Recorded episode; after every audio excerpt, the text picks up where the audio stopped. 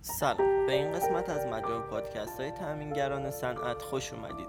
امروز قصد داریم توضیحاتی درباره نوار نسوز آزبس بدیم.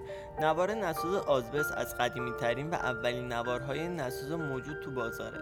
تا چند دهه قبل تمامی نوارهای آیق بندی و درزبندی در موتورخانه ها و ماشین های صنعتی همگی از جنس آزبس بودند.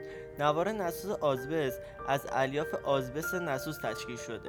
این الیاف که به الیاف نسوز و نخ آزبستی نیز شهرت داره به صورت تار و پود به یکدیگه بافته میشه و به علت شکل شمشیری مانند خود به یکدیگر متصل شده و ساختاری منسجم به نام نوار نسوز آزبست رو تشکیل میده. این الیاف از مرغوب ترین نوع پنبه کوهی بافته شده. نوار نسوز آزبست دارای ویژگی های بسیاریه اما مهمترین آنها استحکام مکانیکی آفت اشتعال مناسب انتقال حرارتی مناسب و بسیار پایین و تحمل حرارتی مطلوب بشه.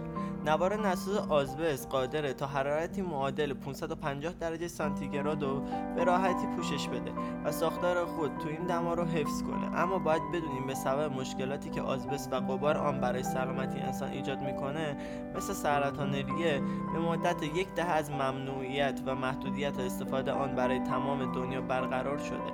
البته استفاده از نوار نسوز آزبس در مکانهایی که انسان با آنها سر و کار ندارند بلامانه